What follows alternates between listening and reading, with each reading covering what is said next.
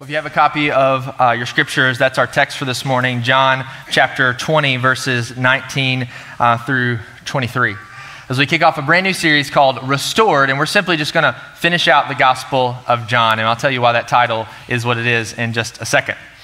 Well, a father and a son uh, were walking together in the woods. They were just enjoying a, a leisurely afternoon stroll uh, on some different trails. And the father and the son, they stumbled upon this tree that had fallen uh, across their path. This log had just blocked their path. And the son looks up to the father and he cheekily says, He's like, Dad, you think I can move it? You think I can move this log? And the dad looked at the son and the dad said, Well, son, if you use all of your strength. So the son gets down with the log and he starts getting a good angle and a good grip on it and he begins to use everything he has to move it to the right or to the left or just roll it or push it out of the way. Nothing happens. So he adjusts his, uh, his, his grip. He, he squats down this time and he's going to move this log out of the way. And he's gritting and he's bearing down and he, and he, and he just can't seem to get this log to move. And a moment of desperation and let's be honest, a little bit of defeat, the son looks up to the father and he says, Dad, I thought you said that you thought I could move this log? And the father looks at the son and he says, I did say that, son. I said, if you used all of your strength. And you never asked me for help. You see, we live in a culture that prides itself on self empowerment, of you do you, of if you dig deep enough and you soul search enough and you find it within yourself, you can achieve whatever you wish. You can do and you can reach your dreams. But the actual message of the gospel, of why Jesus had to come, why we celebrated Easter last Sunday, is the fact that that couldn't be further from the truth. That we can't do it on our own. We can't get into heaven on our own. No good works that we could do could get us into the afterlife to uh, spend eternity with God forever.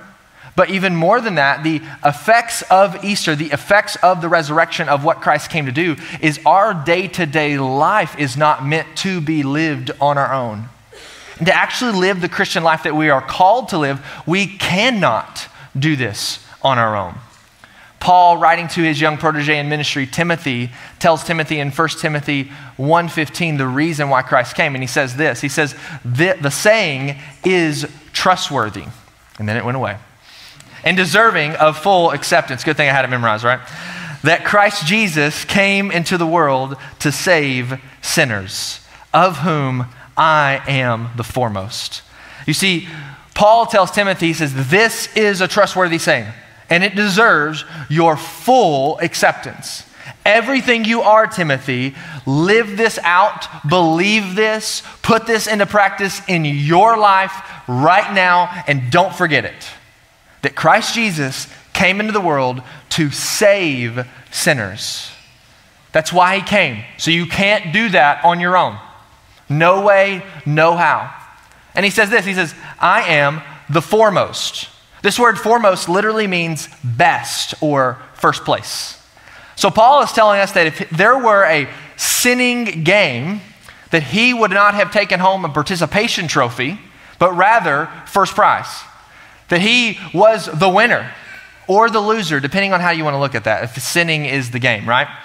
But he goes on and he says this. He says, more than even that, very next verse, he says this, but I received mercy for this reason, that in me, in me, he says, as the foremost, as the worst of the worst sinner, or best of the best, depending on how you look at it, that Jesus Christ might display his perfect patience as an example to those who were to believe in him for eternal life.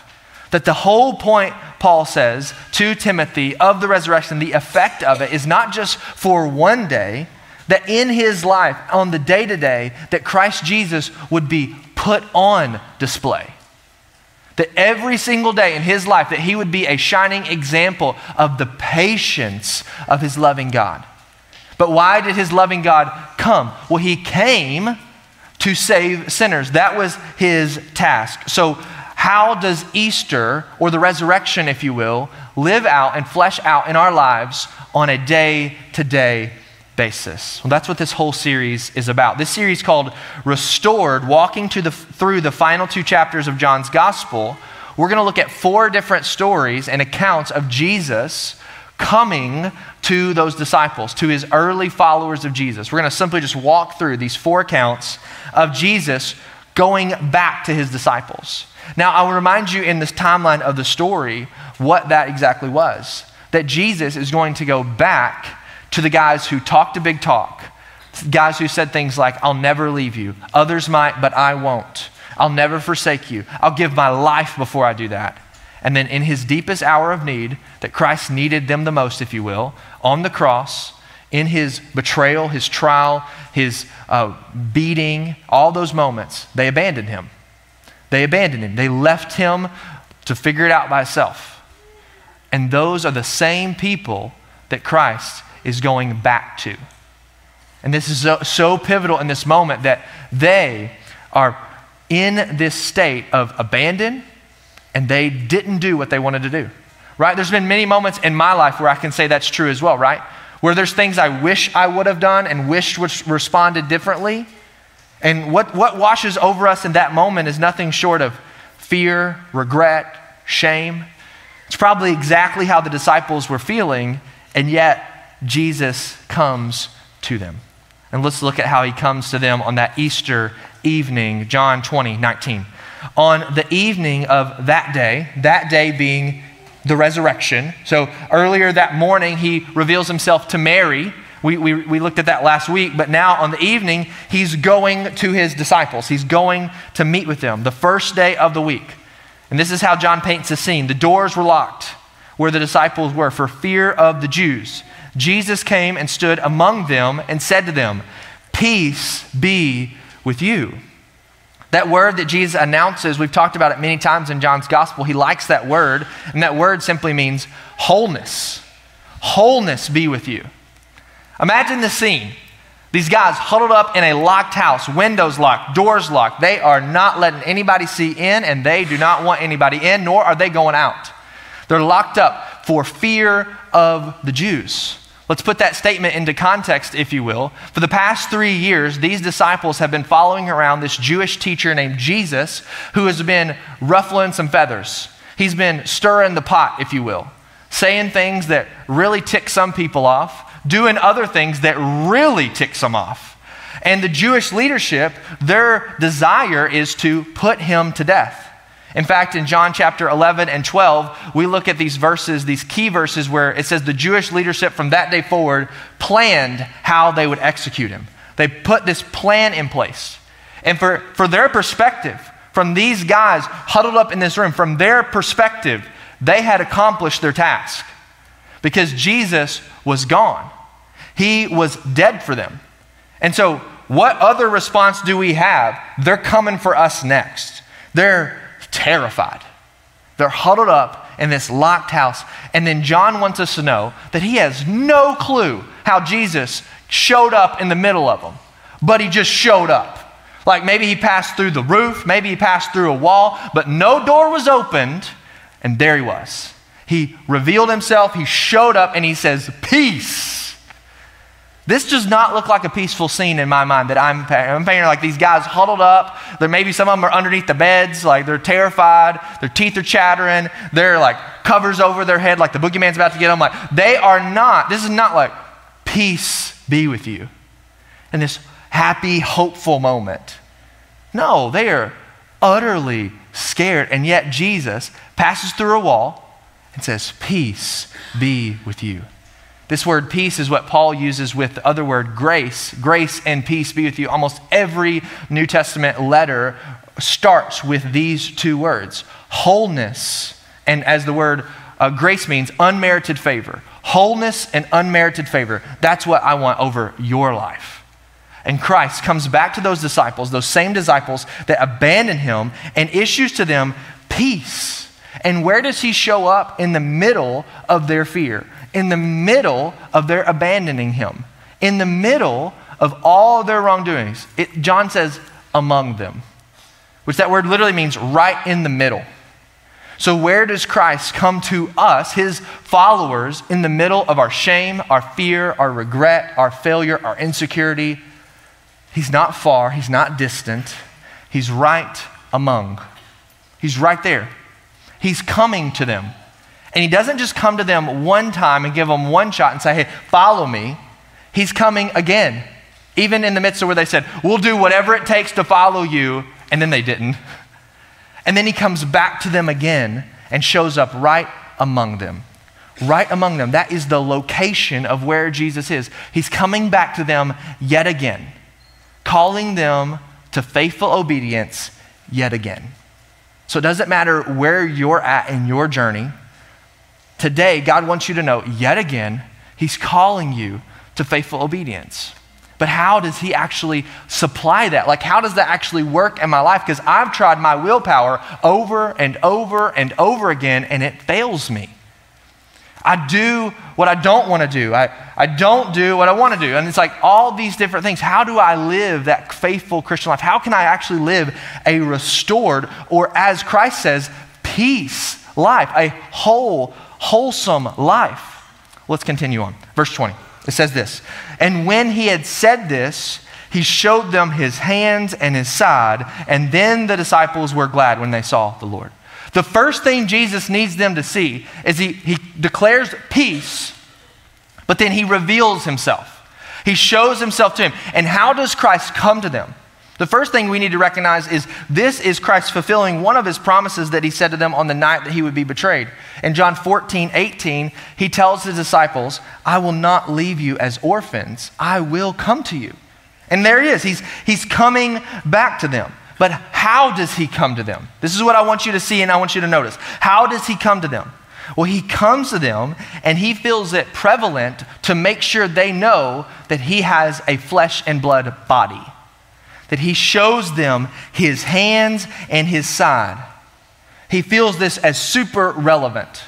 That Christ does not come in a orb or a ball of matter or of spirit and a mixed up messiness. No, no, he comes just as he left them. He comes in a body, in a body with scars in a body that is scarred because it's not ashamed of the price that it had to pay to buy us back or to, as Paul says, save us. That Christ could have came and revealed himself any way that he saw fit. He could have had fully healed pieces of his body where there was no scarring. We probably all have scars from a burn or a cut that we've had at one point in our life, and every scar has a story. Every scar has a story of, you could tell, hey, that one time that I made a mistake and I shouldn't have been driving that four-wheeler too fast and then it flew me off and I got this big old gash on my knee. That's a story for another time, though. But Christ, in the story of his scars, is a story of my redemption, of your redemption, and he's not ashamed of it. You see, there's pockets of our life where we're ashamed of our wounds, we're ashamed of our scars, but these scars on Christ's body, He wants to keep because He knows that these scars are the story of your salvation, my salvation. So His body matters just like your body matters. And Christ, in this moment, we know that He has a resurrected body, but He's also a picture of what we will be like one day. Because God does a miracle with every death. And it's nothing, not a difference of Christ's death either. But he has a miracle. What that miracle is, is he splits the soul from the body. He takes it out because that body is lifeless. That body is dead. It once was someone, but now they're no longer there. Where does the soul go? Where, where religions all over the world and all of time, they debate this matter. But Christ, when he gave up his spirit, in John 19 it says, It is finished, and into your hands, Father, I commit my spirit. So God the Father separates the, the spirit of Jesus from the body of Jesus, and it goes to be with him. But then he does a second miracle where Jesus, in his resurrection, his spirit is rejoined with his body as one.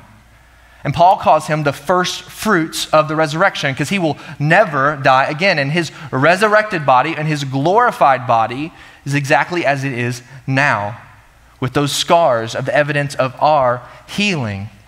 And he is the first fruits because we will have resurrected bodies, that we won't be just spirit one day. We'll die from this earth, we'll be separated from our bodies, but we'll be rejoined with maybe this body, maybe a different body, but our bodies matter, and we see this in Christ's own resurrection.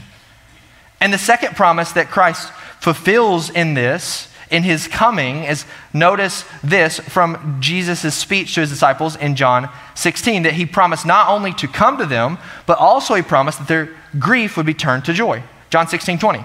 Truly, truly, I say to you, you will weep and lament, but the world will rejoice.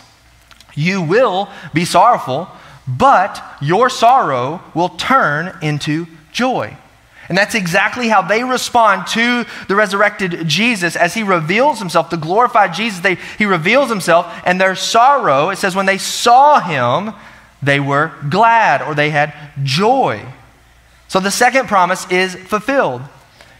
And as they notice who he is, as they see his scars and his hands and his side, and they know that it's Jesus, Jesus speaks to them. Yet again, verse 21 of John 20.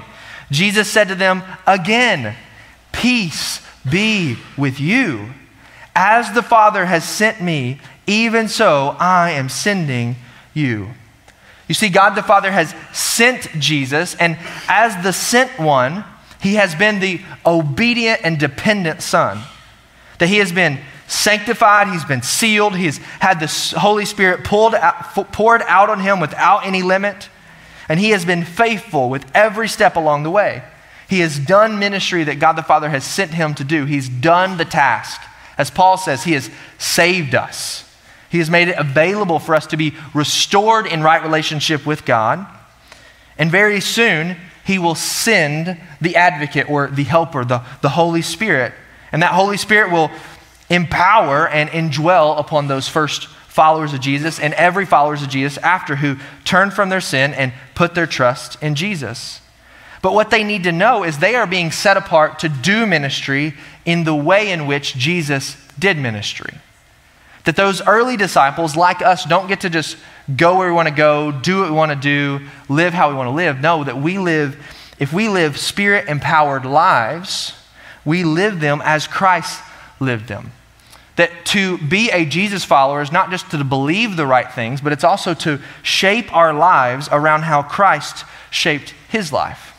And that's to grow in our dependence upon God.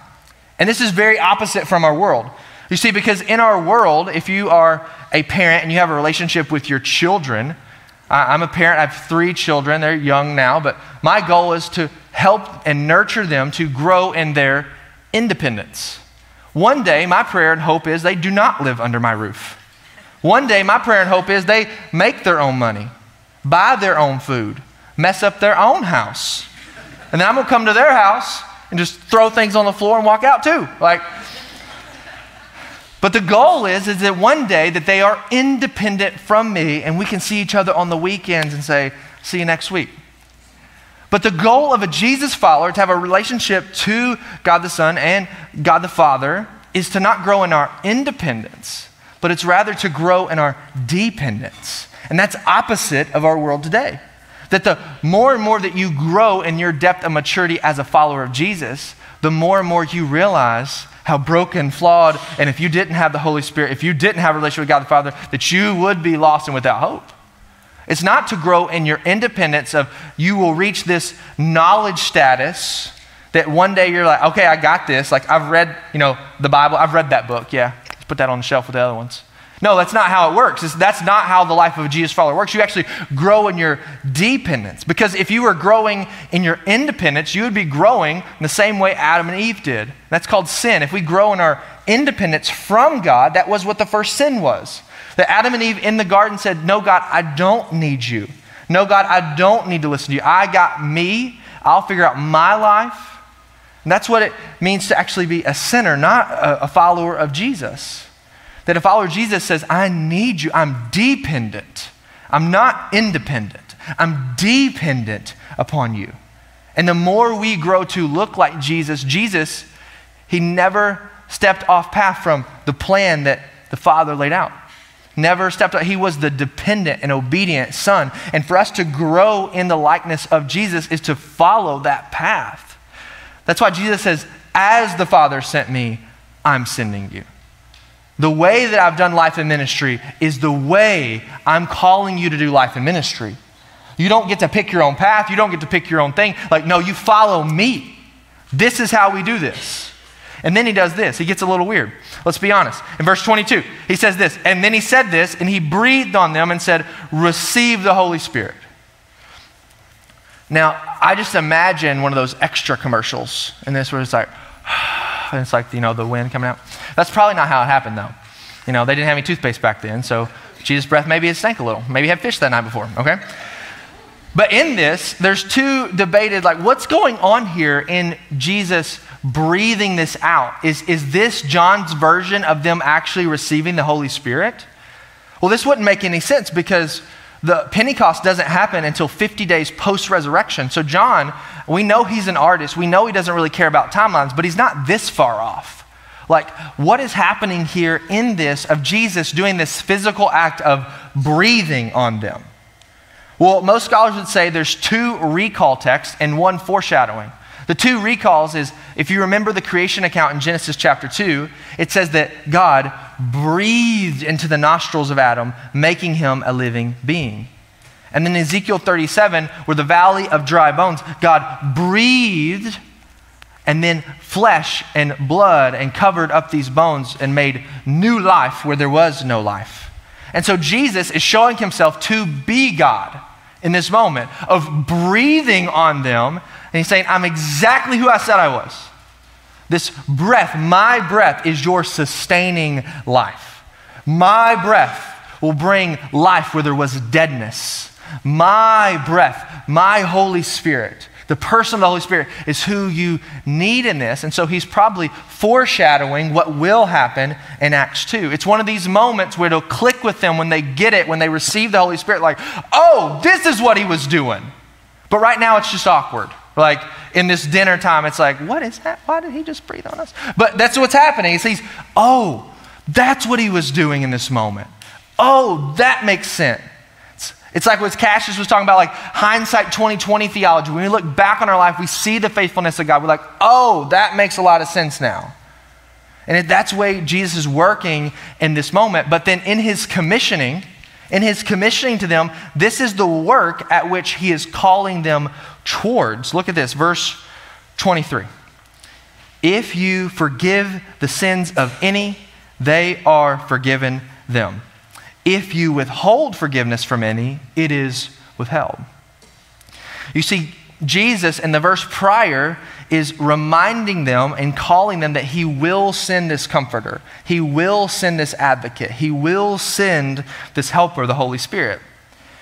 But what just what we just read, this last sentence, if you will, of Jesus' encounter with the disciples in this room, it sounds a little clunky. It's a little weird. Like, what exactly is happening?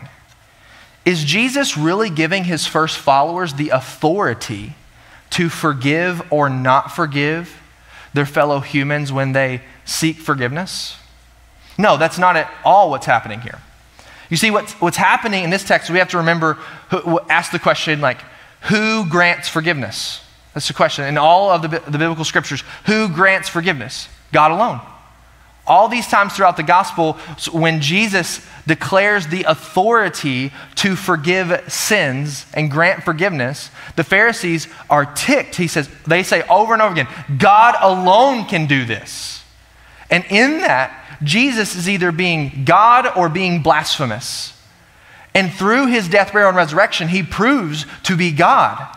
He breathes on them to prove, he says, I am God. I will send the Comforter. And so, what Christ is doing here is he's saying, You can only call out the evidence at which you see, but you don't have the authority to provide the actual power to do that thing because I've done that thing. And in this, in this confusing sentence, what's happening here is, is Christ is reminding us of where the power is. Reminding us is as followers of Jesus, as the church, we are to continue on the mission he's already started to share the gospel, to point to the power, to point to Him. And when we see evidence in someone's life as followers of Jesus sharing the gospel, and when they turn from their sins and they trust in Jesus, you can say, You are forgiven. You know why? Because he is risen. And the power has been purchased for you to actually experience forgiveness in your life.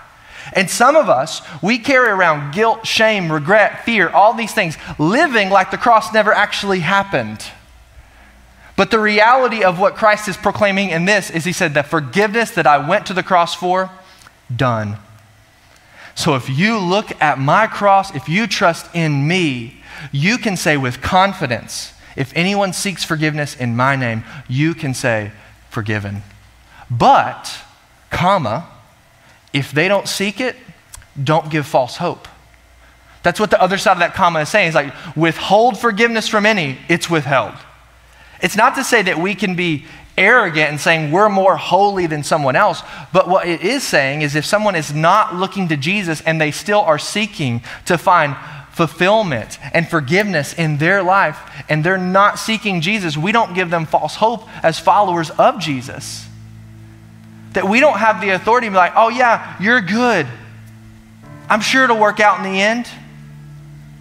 Oh, you're pursuing other avenues to find God. Great. No, but followers of Jesus saying that our God has risen from the grave and He is the only hope for salvation. He is the only way to actually be restored in a right relationship with God the Father. And we can say that in sincerity and love and hope. But as followers of Jesus, that we also should be living out that calling of ministry. That we should be following in those footsteps of Jesus because as the Father has sent Jesus, He sent those first disciples. And as He sent those first disciples, He sends us daily. So, the question that I want to ask you is Are you sent? And what I mean by that is every day when you wake up, is this, do you see it as another opportunity to share the hope that exists in the cross? Or are you still living like the cross hasn't happened? Meaning you're controlled by fear. You're like the disciples huddled up in the house with the doors locked, the windows locked. You're, you're just for fear of the blank, fill in your life. For fear of my past. For fear of my inadequacies. For fear of shame. For fear of rejection. For fear of status. For fear of approval Door's locked. I'm not coming out. And the message that Jesus gave to them is what I believe he wants to give to us. He walks in a room that doesn't have any peace and he says, Peace, wholeness. And for the same guys who abandoned him, the same guys who wish they would have responded differently, the same guys who said, But Jesus, don't you realize we abandon you? He says, As the Father sent me, you're sent. Yeah, you're inadequate. Yeah, you've messed up. Yeah, you've got a track record of sin a mile long. Yeah, you failed, but it's not about you. He says, As the Father sent me, I'm sending you. I'm, I have purchased forgiveness for you. Look at these scars. I'm not ashamed of them. Don't hold on to that shame. Don't hold on to that regret, that failure, that insecurity. It's been paid for. You don't live like they never happened, but you can live in a state of forgiveness in the midst of the fact that that has happened and you've looked to Jesus. Forgiveness doesn't mean forgetting, but it does mean moving forward because you know the price has been paid. And Christ says peace two times, sends them, and says, Now go and do the work. Because you, like Paul says, I am evidence of the perfect patience of a loving God. I am evidence. My life is evidence of what Christ has, has done in me and can do in you. So, right now, what I want to do is I simply want to, as we've looked at the scriptures, want to lead us in a time of prayer for you individually. So, if you would, would you get in a prayer posture that you're comfortable with, if it's your eyes closed, your hands open, if it's kneeling in the aisle, I want your full attention and your focus, just however you need to do that. I'm simply going to ask you three questions that I want you to ask of the Holy Spirit if you're a follower of Jesus in this room right now. First thing I want you to ask the Holy Spirit is Would you reveal to me areas of my life that I'm allowing to be controlled by things other than you?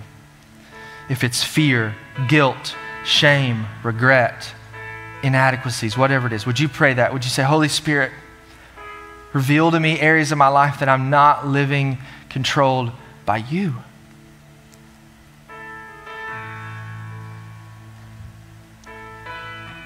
I believe there's two types of people that are in, our, in this room, and some of us are both types. One type of person needs to, to grow in their knowledge and, and commissioning of God, and others need to heal. And my prayer right now over this room is Holy Spirit, would you heal and remind and direct our attention, our focus to Jesus and his, and his scars that are no longer open wounds because he's paid that price and he's overcome death, hell, and the grave.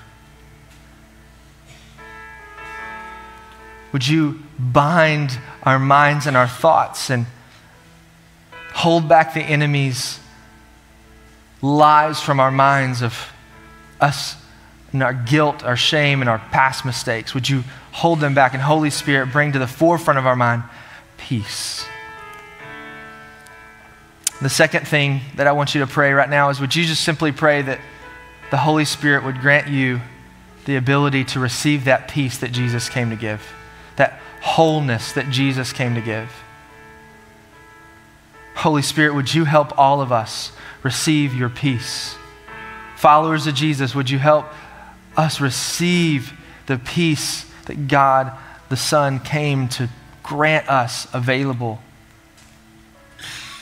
And if you're not a follower of Jesus, I want to make you aware that there is peace to be had in Jesus. And we'd love to chat with you after the service if you don't know what that peace looks like. But the last question that I want to ask, and then I'm done is would you ask the Holy Spirit that simple question of where are you sending me next? It's an audacious question. If you're bold enough to pray that, would you pray it, God, where are you sending me? But don't pray it if you're not ready. If you're not ready to do what God's asking you to do, it may be as simple as serving in a ministry that already fits your life rhythm. It may be flipping your life rhythm upside down. It may be the Holy Spirit calling you to move or change a career path, but or maybe making sacrifices so that you can be more present right where you're at underneath your feet.